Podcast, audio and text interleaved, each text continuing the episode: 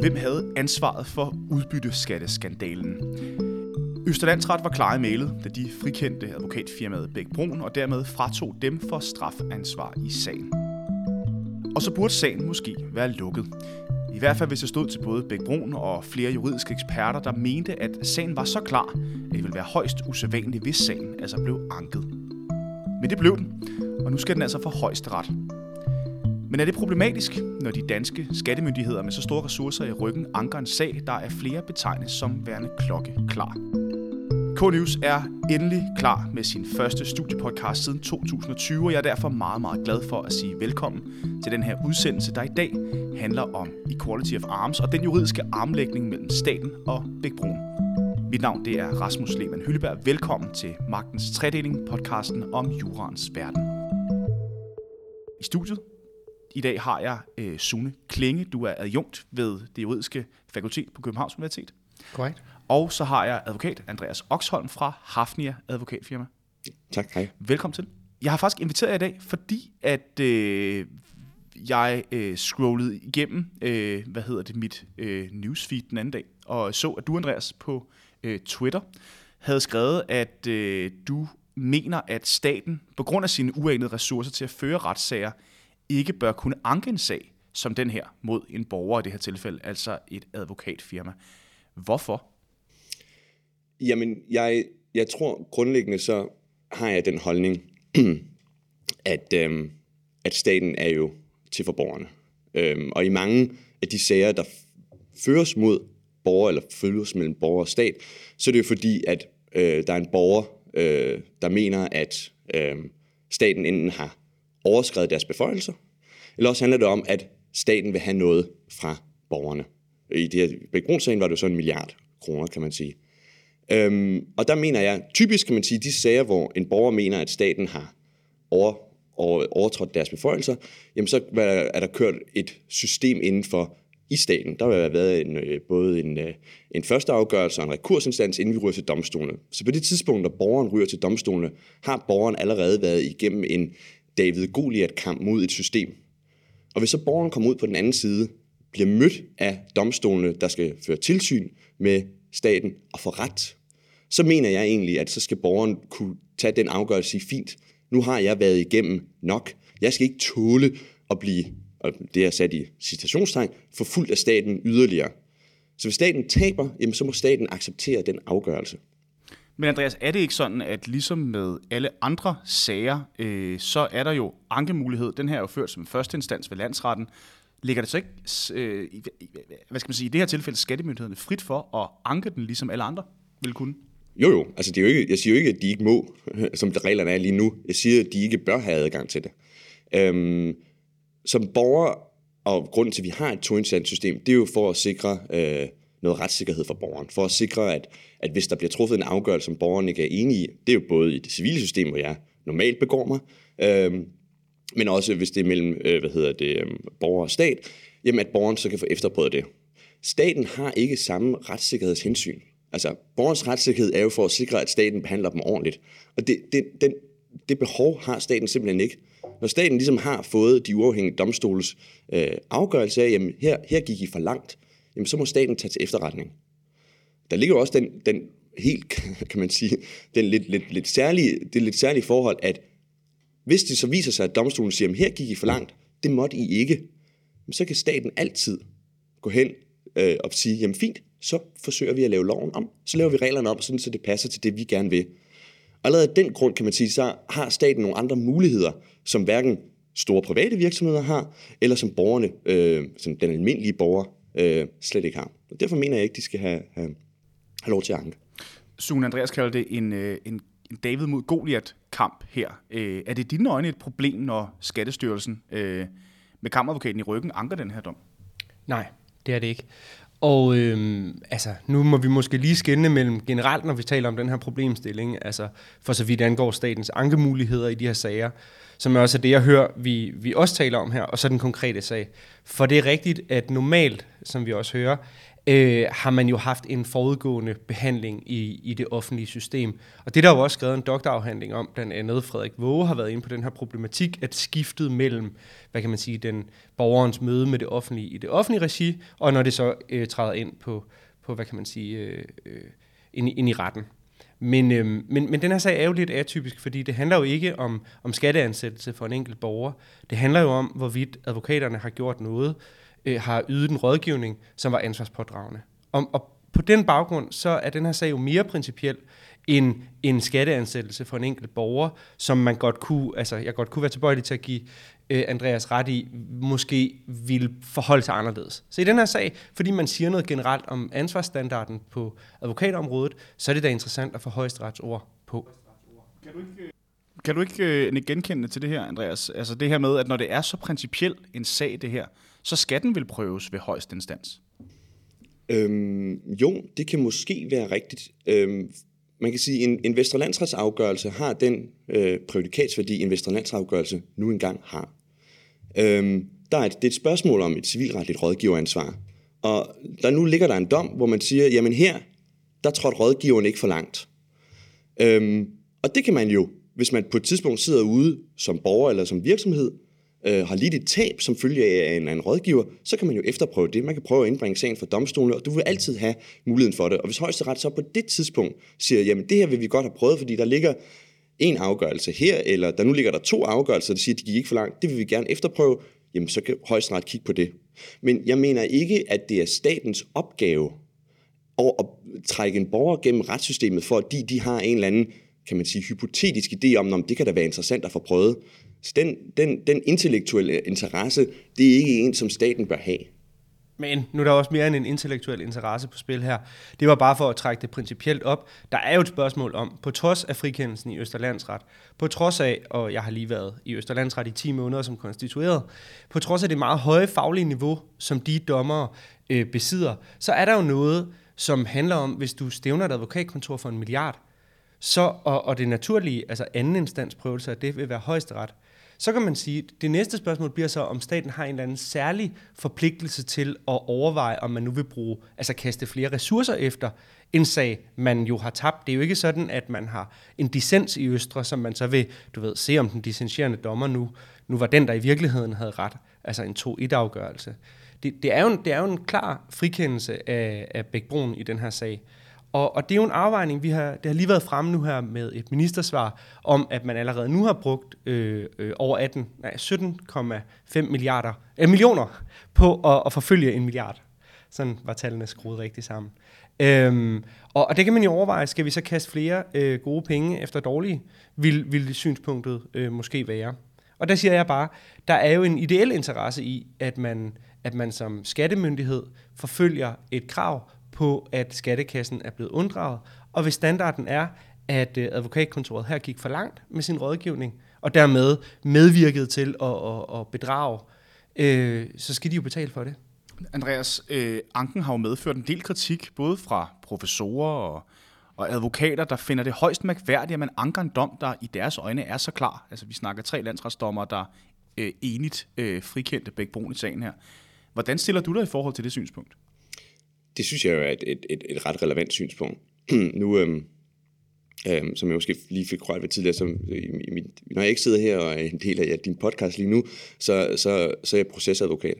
Øhm, og øhm, vi oplever tit i sådan nogle situationer, hvor der kommer en klar afgørelse, at vi øh, bliver inddraget øh, af et andet advokatfirma til at komme med det, man vil kalde en, en, en second opinion, eller øh, Øh, eller selv søger en, en, en second opinion øh, ekstern, netop for at sige, jamen er det værd at forfølge det her? Har vi, at, har vi trådt ved siden af vores oprindelige vurdering? Øh, og man kan sige, det skyldes jo dels, at, at, at der er typisk nogle virksomheder, som tænker, jamen hvis vi nu, hvis vi bare tager det tal, der er brugt her, så vi har brugt 18, milliard, eller 18 millioner kroner på at køre en sag i første instans, og så skal vi til at køre den nu i anden instans igen. Er det, er det yderligere 18-20 millioner kroner værd, eller skal vi bare sige, at det var så det? Øhm, det har man jo i det, for det første i den konkrete sag øh, til sydenladende ikke gjort.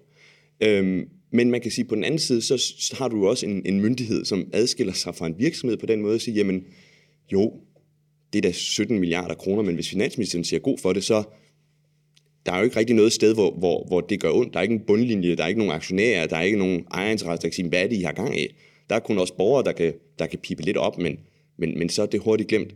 Og, og, og der kan man sige, der har du også en, en, et, et andet forhold, når du med staten at gøre, fordi der er ikke, der er ikke nogen der er ikke nogen kontrol, der er ikke nogen tjek med, øhm, giver det mening her? Skal vi gøre det for vores omdømme? Øhm, skal vi bare sige, det var det? Øhm. Men Andreas, siger, altså, siger du med det, at der ikke har været en, en grundig vurdering af, om det giver mening at anke den her sag? Det ved jeg jo ærligt talt ikke, om der har. Det tror jeg da, der har. Altså man kan sige, kammeradvokaten har en masse dygtige folk siddende, og, og, og de har jo formentlig, øhm, de har formentlig rådgivet øhm, øh, rådgivet øh, Skattestyrelsen til at anke sagen. Man kan sige, det var også kammeradvokaten, der startede med at rådgive om at føre sagen. Øhm, så, så det, er jo ikke, det er jo ikke overraskende, at de mener, at dommen er forkert. Øhm, men, men der, der, der, der jeg er da sikker på, at der ligger, der ligger grundig rådgivning. Øhm, der ligger bare ikke nogen second opinion. Nej, det er jo fuldstændig rigtigt. Men modsat hvad der gælder, når du rådgiver dine klienter, så er staten jo her en lidt anderledes størrelse, fordi det, at en øh, afgørelse her får virkning, altså siger noget omkring, hvor langt må skatteadvokater gå, skal de tænke sig om i forhold til skats ideelle interesser, når de rådgiver en tysk bank. Det siger noget om, hvad er det for en standard, vi lægger ind, og det vil jo kunne blive påberåbt i andre sager, altså så præjudikatsværdien, og dermed, hvad kan man sige, efterfølgende mulighed for at, at, at gøre noget ved den her dom, som jo ligger, øh, øh, har skat jo ikke. Så de bliver jo nødt til at tage den nu, og så sige, hvis de er uenige i, at det er standarden, så må de jo angribe det og gå til højesteret og, og se, om de kan få det lavet om. Sune Birgitte Erhardsen, erhvervskommentator på Berlingske, hun spekulerer lige frem i, at det her er en strategisk anke rettet som angreb øh, mod Bæk Brun altså orkestreret kammeradvokaten. Altså, kan det passe? Altså, spekulationer er jo meget vanskeligt at udtale sig om, og øh, jeg har også hørt det rygte andet sted, men det har jeg svært ved at, at rigtig at forholde mig til, om det skulle være rigtigt. Med mit kendskab til kammeradvokaturen og, og den her meget sådan høje, savlige øh, og, øh, og juridiske kundskaber, de ligesom ligger for dagen, der er det ikke mit indtryk, at, at sådan nogle motiver vil spille ind. Men øh, det må jo stå for hendes regning. Ja, altså det, det, det, det der, der tror jeg, jeg er meget enig med Sune i det her. Altså ja, øh, kammeradvokaten kan have mange interesser. Øh, også kan man sige, sige privatøkonomiske interesser i at føre sagen videre. Det er jo altid, altid sjovt at føre sager, når det er det, man lever af. Øh, men, men jeg har ikke noget indtryk af, altså, at, at kammeradvokaten skulle have et særligt horn i siden på Big Brun. Altså, det, det tror jeg, det er, hvad det nu engang selv siger, det er spekulation. Jeg tænker, giver det ikke, altså, når vi snakker om, hvad er formålet med at anke den her sag, altså er der ikke også en pointe i, at altså, Skattestyrelsen repræsenterer jo alle borgere, og man kan sige, argumentet øh, i diskussionen om equality of arms, og også tit i forhold til kammeradvokatens rolle som, hvad skal man sige, myndighedernes betroede rådgiver, er jo, at, at det jo netop er vigtigt med et stort maskineri, da sagerne før af Skattestyrelsen jo har betydning for alle borgere. Hvorfor styrkeforholdet måske skal være uligevægtigt. Blandt andet i en artikel i det skattefaglige magasin Taxo, hvor det fremgår, at medholdsprocenten for borgere i sager mod skat er langt fra 50-50. Vi snakker ned omkring 30 procent til borgerne. Altså, er du enig i den betragtning? Altså, at der skal være et ulige styrkeforhold ja. mellem borger og stat. Ja. Øh, det har jeg egentlig ikke nogen holdning til. Man kan sige, det er jo en, det er jo en, det er, det er jo et, et, altså hvis man skal sige styrkeforhold i forhold til sådan økonomiske ressourcer, så kan man sige, så har staten jo altid et ulige styrkeforhold i forhold til borgeren, og det kan man ikke lave om på. Øh, vi kan ikke reparere på, at der er et ulige styrkeforhold. Øhm, Man forsøger sige, jo dog på det skatteretlige område, ikke ved at afløfte noget af salæret til advokater osv., hvis man ønsker at klage over det. Øh, altså det er jo ikke, det er ikke for at, at kuppe, kan man sige, øh, diskussionen. Det der jo bare er, er, er hensynet her i forhold til, til uligevægten ved den konkrete sag, det er, at man må måske nok stille sig selv spørgsmålet om, om der i den her sag er tale om uligevægtige parter, ikke? Altså i forhold til Equality of Arms, altså de har været øh, repræsenteret ved, ved Ole Spiermann fra øh, Brun og Jejle, og det man jo så kan overveje, det er jo selvfølgelig, hvis vi før havde tallet 17 millioner, som kammeradvokaten har fået, og vi så kigger på, hvad landsretten har givet af sagsomkostninger på 6 millioner, så er der i hvert fald en, en, en slutregning. Jeg er så konkret ikke bekymret om, øh, hvorvidt Bækbrun har mulighed for at samle den regning op. Så i forhold til forudsat, at Bækbrun og Brun og Jejle brugte lige mange penge på, på retssagsførelse. Så, øhm, så, så i den her sag synes jeg egentlig ikke, at det argument er, øh, er lige så relevant som, som, som på det skatteretlige område generelt. Men det er jo også en principiel diskussion, som Sune sagde. Altså det her handler jo om ansvarspådrivelse. Ikke? Altså, så altså, er det ikke vigtigt, Andreas, at en myndighed som Skattestyrelsen får prøvet det her ved højeste instans? Også selvom det er dem, er der nu engang anker sagen? Som jeg hørte Sune lige før, så, så mener han, at, at det, her, det her spørgsmål skulle angå en, et, et, særligt, øh, et særligt ansvar, der skulle gælde alene for skatterådgivere. Øhm, og man kan sige, at Skattestyrelsen i sig selv skulle have en interesse i at, at forfølge spørgsmålet om, om sådan skatterådgivers ansvar øh, specifikt. Øhm, nu har jeg, nu har jeg, øh, nu har jeg øjet afgørelsen igennem, og jeg kan ikke, jeg kan ikke se, at man at i afgørelsen, at Østerlandsret overhovedet berører, eller i øvrigt, at, at, at, at sådan som, som sagen er forelagt, og jeg kan tage fejl, fordi jeg har som sagt kun lige øjet den igennem, at der skulle være gjort særlige anbringninger gældende i forhold til, at det skulle være skatterådgiver. Altså det er et almindeligt øh, rådgivningsansvar. Det, det som spørgsmålet grundlæggende spørger, det er jo, uden at det skal blive sådan alt for tænk som noget juridisk, det er jo om, om, om, om tredje mand øh, i bund og grund kan gøre et rådgiveransvar gældende mod, øh, øh, mod en rådgiver for tab, de har lidt senere hen. Øhm, og det kan man sige, det er jo et spørgsmål, der kan være relevant for, for mange. Øhm, der er også mange, der kan efterprøve det senere hen og sige, jamen, men, men, men er det så, er det Bæk Brun, der skal tåle at blive draget igennem øh, Skattestyrelsen, når de har fået så klar entydig en dom? Øhm, det mener jeg ikke. Og så kan man sige, ja, Bæk Brun er et, et stort og, og øh, advokatkontor, de, vi har en pæn omsætning. Jeg er også kun ejet af, jeg ved ikke, hvor mange parter der er, øh, som alle sammen er privatpersoner, der i sidste ende skal betale de 12 millioner kroner ud af deres egen lomme. Øh, så kan man sige, det er, de, de, de, tjener, de tjener gode penge, øh, de skal nok klare sig, det er jeg også helt overbevist om, men, men det er stadigvæk et, et partnerskab bestående af et par håndfulde mennesker, øh, som i sidste ende øh, skal tåle at blive hed igennem øh, Skattestyrelsen, fordi de har en eller anden... Det, det er vi ikke uenige om. Altså det er vi ikke uenige om, og hvis højesteret stadfæster, øh, uden at tilføje yderligere i henhold til grundene til landsretten, så er der jo ingen tvivl om, at, at det var faktisk også en, altså sådan en selvstændig underpointe, at der er jo et misforhold mellem det, man jo får i sagsomkostning, og det ved du jo også som procesadvokat, og så den endelige regning, man, man skal betale. Øh, og, og nej, det er rigtigt. Som jeg også læser præmisserne, så er det jo ikke kun for så vidt angår skatterådgivning, og derfor er det jo også mere principielt. Der er nok bare den lidt særlige situation her, at man på det skatte, øh, hvad kan man sige, skatteområde, som jeg jo ikke er specialist i, men at der har man jo altid den tanke, at det man jo laver er jo skatteoptimering. Og hvor er det snittet mellem det, du må fuldt ud lovligt, nemlig benytte reglerne inden for de grænser, det har, over til det, vi vil kalde altså, øh, unddragelse, som du ikke må? Jeg forstår, er det ikke, altså, er det ikke lige præcis det, der er hovedet på sømmet den her diskussion? Netop, altså, hvad er advokatens ansvar i forhold til, når man rådgiver, eller lad os sige rådgiverens ansvar, når man rådgiver klienter. Fordi man kan sige, hvis højesteret omstøder Østerlandsrets afgørelse, så kan det vel få betydning for hele rådgiverrollen, vel? Jo, altså det handler jo om, hvilken forsigtighed man ligesom skal, hvad for en akt man skal gøre. Det er jo også det, de skriver, Skattestyrelsen, i forhold til begrundelsen for at anke.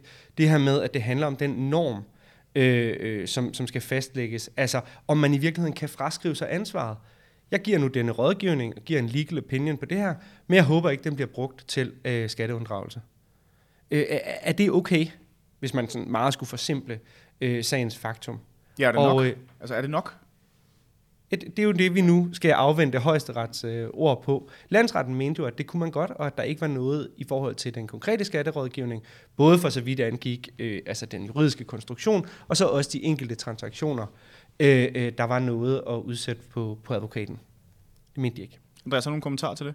Nej, undskyld. Nej, altså ikke, ikke som sådan. Jeg, jeg, jeg kan sige, spørgsmålet om, altså advokaters rådgivning er jo, øh, er jo reguleret øh, ud til, øh, kan man sige, fingerspidserne. Jeg tror også, at alle både advokatsamfundet og, og, og andre rådgivere har jo stillet sig meget med stort spørgsmålstegn over for den norm, som, som, som, som Skattestyrelsen har lagt her. Øh, og det er ikke en det er ikke et, en norm, der ligesom ligger inden for noget, men det har vi længe haft behov for at få afklaret. Altså, jeg tror, både advokater, der yder rådgivning, og også skatteadvokater ved, ved, hvad de må og hvad de ikke må. Man må ikke, hvis man, hvis man identificerer, at noget er ulovligt, øh, Øh, hvis man, øh, også selvom, så kan man tage forbehold. som jeg kan se, at I skal bruge det her til noget, der er ulovligt, jamen så, så bliver det underlagt også et, et strafferet, et medvirkningsansvar.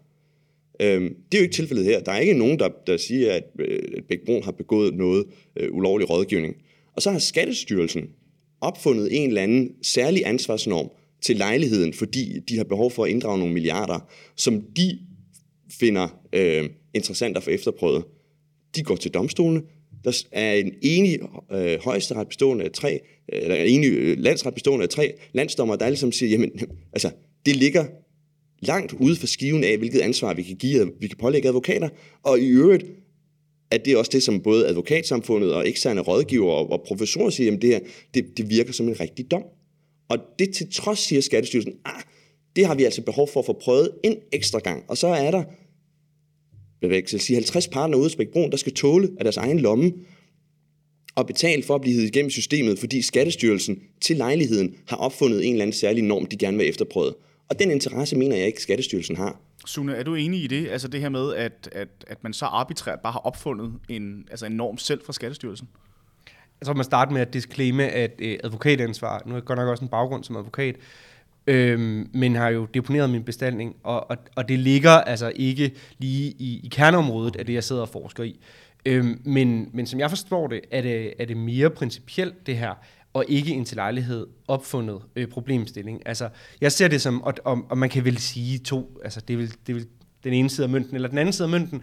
Men jeg tror fra skattemyndighedernes side, så er man altså bange for at få viftet det her prædikat, for det stukket i snuden, når nogen de, de laver noget rådgivning, som ligger i, skal vi kalde det, en gråzone. En gråzone. Kan, hvordan, kan du, hvordan kan du ligesom kapsle din rådgivning inden ved at forudsætte dig ud af, at du, at du ligesom fremadrettet ikke håber, at det du så siger, og mener, at din juridiske legal opinion, at det så vil blive brugt på en måde, så, så skattemyndighederne i sidste ende bliver be, øh, altså bedraget for penge.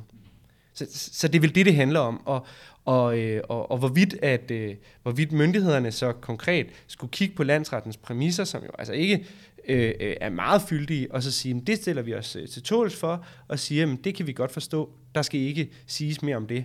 Det, det havde været en mulighed. Jeg, jeg, jeg vil sige, det havde nok været fint, hvis man kunne have spurgt en, øh, øh, en anden øh, uvildig rådgiver i forhold til, hvad mener I, når I læser de her præmisser? Er der, er der grund til det? Det var også noget af det, som, som Andreas var inde på, altså en, en second opinion, for at sige, altså, er det, er det kammeradvokaten, der er stukket hovedet i kaninhullet, og, og, øh, og, og er helt blind på, hvor vi er henne? Og det havde også været i forhold til, når man nu bruger skattekroner på at føre sagen videre, havde været klædeligt, at man kunne fremlægge og sige, jamen det er øh, øh PVC, eller det er et øh, andet advokatkontor, som har rigtig meget erfaring med det her område, øh, øh 100% enig i, den skal videre til højesteret. Det havde da været fint øh, for Skattestyrelsen. Ja, fordi det er jo i må væk mange penge, det drejer sig om, tænker jeg. Øhm, Andreas, altså ifølge øh, førnævnte Birgitte Erhardsen, hun skriver i sin kronik, at skatteministeren allerede inden afgørelsen i Østerlandsrets faktisk havde budgetteret med, at man ville vinde sagen over Bækbroen. Og det tegner også til, at den her sag øh, bliver af politisk karakter. Hvad, hvad, altså, hvad er dit syn på det? Jeg tror mere, det tegner sig af, at de har fået øh, noget rådgivning, der siger, at det, er, det er en klar vindersag. Øhm, og det kan man jo det kan man jo sige, hvad det er. Det er jo, det er jo det er i hvert fald modigt af en skatteminister at sige, at den, de, den milliard, den kommer ind. Ikke? Når man så kan gå ud på den anden side, der er så klar en afgørelse, der ligger øh, går imod. Og det kunne i de første første omgang i hvert fald fordre, at man havde, havde spurgt nogle andre, inden man gik videre. Men man kan Æh, sige, netop derfor er det vel også måske meget naturligt, at man så også anker den, tænker jeg, når nu man har lovet det i sit budget. Øhm, ja, det, må, det kan man sige ja. Det, det, må, men det må jo stå for skatte, skatteministerens egen regning. Øhm, det, det, altså, jeg har jo gjort det meget klart, hvad jeg mener, at skatteministeren burde have gjort. Hvad, hvad tænker du om det her, Sune? Jamen, de har været ude og, og netop kigge på deres skøn om, hvad der egentlig kommer i kassen, og også i forhold til, hvad for nogle omkostninger, som man så må forvente, at øh, det kommer til at koste. Og i hvert fald, hvad jeg lige kunne læse, at øh, Skatteministeriet, øh, eller Skattestyrelsen selv har været ude at sige, så var den oprindelige forventning jo, at der kom noget lignende 5-5,5 milliarder tilbage af det svimlende øh, beløb, der var blevet øh, øh, bedraget for. Og, og det skulle man så bruge 2,4 milliarder i advokatomkostninger. Det er jo altså inklusiv alle de der 500 sager, der er anlagt mod øh, øh, udenlandske kapitalfonde og pensionskasser osv. Og, og nu har man så sagt, og i den vil så give sådan et, et meget løst ratio på at sige, at vi bruger cirka 50% af det, vi forventer at få ind på advokatomkostninger. Og hvorfor dog det? Og nu kigger man så på det opjusterede skøn, som var noget, der lignede øh, 8,5 til 9,5 milliard af alle de penge, der er blevet øh, øh bedraget for. Og det vil man så bruge 4,5 milliarder på. Og der må man så formode, at der ligger Bæk milliarden inde i det skøn, altså i, i de 8,5 eller 9,5.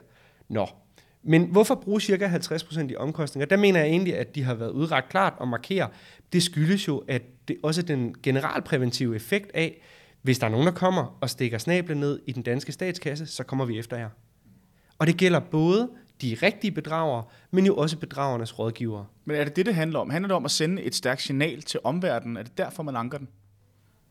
Nu er du tilbage på den konkrete sag. Det handler vel om at få fastsat den rigtige norm. Altså hvis vi skal, hvis vi skal stole på staten som, som vildende, det, det rigtige, og ikke kun øh, et ønske om at få flest mulige penge i kassen, så handler det om at få lagt, vi vil gerne have højesterets ord for, hvad er normen her? Hvis normen er, at Bækbroen skal frikendes, så er det en rigtig god afgørelse. Og så vil man takke sig, og så sige, det var ærgerligt, at vi brugte x antal yderligere millioner kroner i sagsomkostninger på det. Men hvorfor fylder det så meget det her med økonomien? Er det ikke, altså, er det ikke bare i gåseøjne vigtigt, som Sune siger, at vi netop får belyst det gennem flere instanser, vi får højesterets ord for, det er okay, og så er det vel prisen for et velfungerende retssamfund, eller hvordan, Andreas? Øhm, altså, så er det prisen for et velfungerende retssamfund, det skulle så være at bruge de 17 milliarder eller 17 millioner kroner ekstra. Prisen kommer jo blot på bekostning af øh, en masse borgere, der så bliver øh, forfulgt. Og man kan sige, jeg, jeg har det... Men altså, en, ma- jeg, altså en masse borgere, der bliver forfulgt? Ja, man kan sige, hvis, du siger, hvis, hvis vi skal sige, at der er et generelt præventivt øh, hensyn at tage her, og det, det kan jeg sådan set godt forstå. Jeg kan godt sige, jamen hvis du, hvis du snyder den danske stat, øh, øh, og det må man sige, den danske stat er blevet snydt, og, og det i sig selv er jo et et kæmpe problem. Og det er jo ikke begge Bruns skyld, skal lige sige. Nej, det er på en, det, det, det, har de jo Det, man vil stilfærdigt kunne sige, det var, at svindlerne havde ikke haft held med at snyde, hvis ikke der var nogen rådgiver. Og her tænker jeg ikke nødvendigvis på Bæk Brun, men for eksempel, øh, hvad hedder de, North Channel Bank. Hvis ikke der var nogen, der havde hjulpet dem, så er det jo ikke sådan, at man bare selv kunne bede om penge, og så fik man dem. Det krævede nogle, nogle dokumenter udarbejdet af rådgiver. Og den standard er vel vigtig nu skal vi ikke gå ind i sådan den generelle, jeg tror også, at kan sige, der er også mange, der er blevet hjulpet af ham, der hvad hedder en skattesvend, som, som tog på tur med dem og bare sad med et gummistempel og udbyttet. Altså jeg tror, det er jo ikke, er jo ikke indtryk af, at der ligger, at det har været svært at få de her penge ud. Og der er helt klart også et problem i Skattestyrelsen, som, som man politisk bliver nødt til at kigge på, og det tror jeg også, man er i fuld gang med.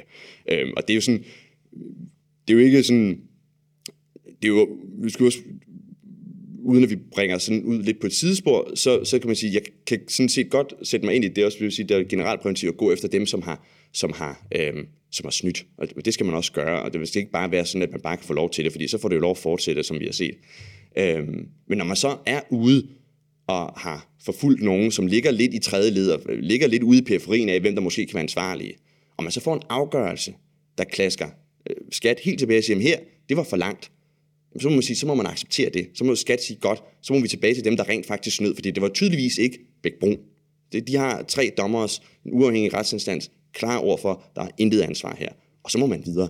Så, så kan man filosofere og intellektualisere over, hvad, sådan, oh, men, øh, hvad er grænserne for rådgiveransvar. Men de, de bliver sat af Østerlandsret, og, og det må skat tage til efterretning, og, og, og så fokusere kræfterne hen der, øh, øh, hvor, hvor det batter. Og det er altså ikke hos Bæk Brun.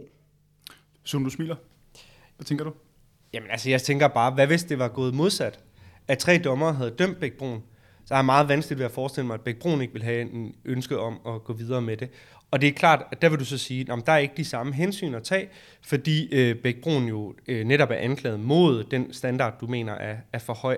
Jeg tror bare, man må, man må sige her, i, i forhold til den konkrete sag, øh, der sidder en, en skatteadvokat ude hos Bæk Brun, der modtager nogle dokumenter. Han skriver tilbage noget i stil med, jeg forstår ikke helt tysk, så får han nogle andre dokumenter tilbage igen. Det handler vel noget om den due diligence. Nu er jeg ikke skatteekspert. Jeg sad på konkurrenceretsområdet, da jeg i sin tid var advokat. Men det var nogle vanskelige ting, og hvis ikke man forstod det, så siger jeg bare, det er ikke fremmed for mig, og at man bliver nødt til at sætte sig ind i, hvad det er, man rådgiver om. Og så er spørgsmålet her, kan du så forudsætte dig ud af det? Jeg lægger det materiale til grund, jeg har modtaget. Det kan godt være, det forholder sig anderledes. Det kan godt være, jeg tidligere har set nogle dokumenter, som, som var mere indviklet end det her. Men jeg antager, at det er sådan her, og hvis jeg antager det her, så er det lovligt, det I gør. Er, er det så tilstrækkeligt? Det må man spørge sig selv om, og det er det højeste ret, de får øh, øh, lejlighed til at tage stilling til. Og det er jo det, som Østerlandsret har fundet ud af. Det var tilstrækkeligt. Der var ikke noget at udsætte på den her advokat. Det mener jeg er en super relevant problemstilling, og, og, og derfor, ud fra den ideelle interesse i det, er det selvfølgelig beklageligt, at øh, Bæk Brun og, og Bæk Bruns partnerkreds må lide den tort og skulle trækkes igennem yderligere øh, øh et år i uvidshed og, og yderligere omkostninger til følge. Jamen, det får sådan lidt et, et, et, et, et karakter af sådan noget collateral damage.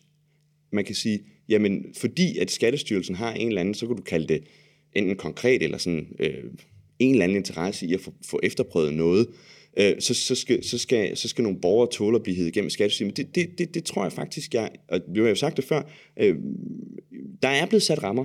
Skattestyrelsen har spurgt domstolene, de har fået lov at prøve det.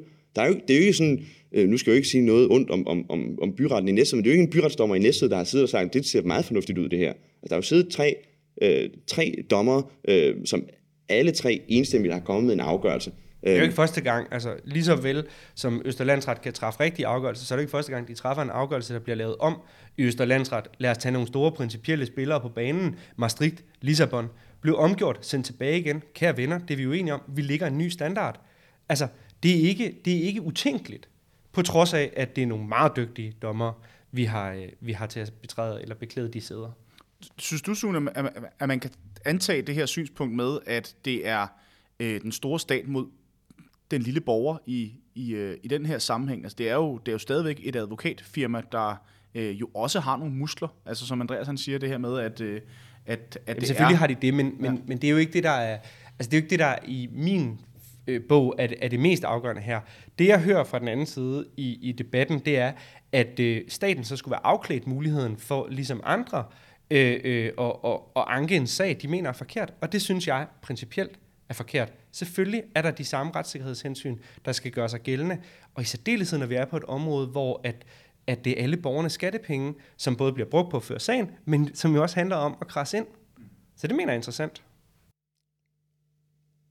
Jeg vil sige, altså nu, som jeg også sagde, altså det er jo ikke, øh, jeg har jo ikke forsket det her i mange år, øhm, øh, og som du også selv nævnte i dit intro, jeg har blevet inviteret på baggrund af noget, jeg har skrevet på Twitter. Øhm, og jeg tror egentlig, jeg står, jeg står meget øh, fast på min holdning om, at det er, jeg vil give øh, holdning om, at jeg synes ikke, staten skal lov til at Jeg kan da godt se, og det er da også noget, jeg har, når jeg drøfter det med folk efterfølgende, der kan være helt, helt, helt særlige situationer, hvor man har noget, der har en høj, øh, høj præjudiciel værdi, hvor det kan sige, jamen det kan da godt være, at vi bliver nødt til at spørge nogle andre om det her.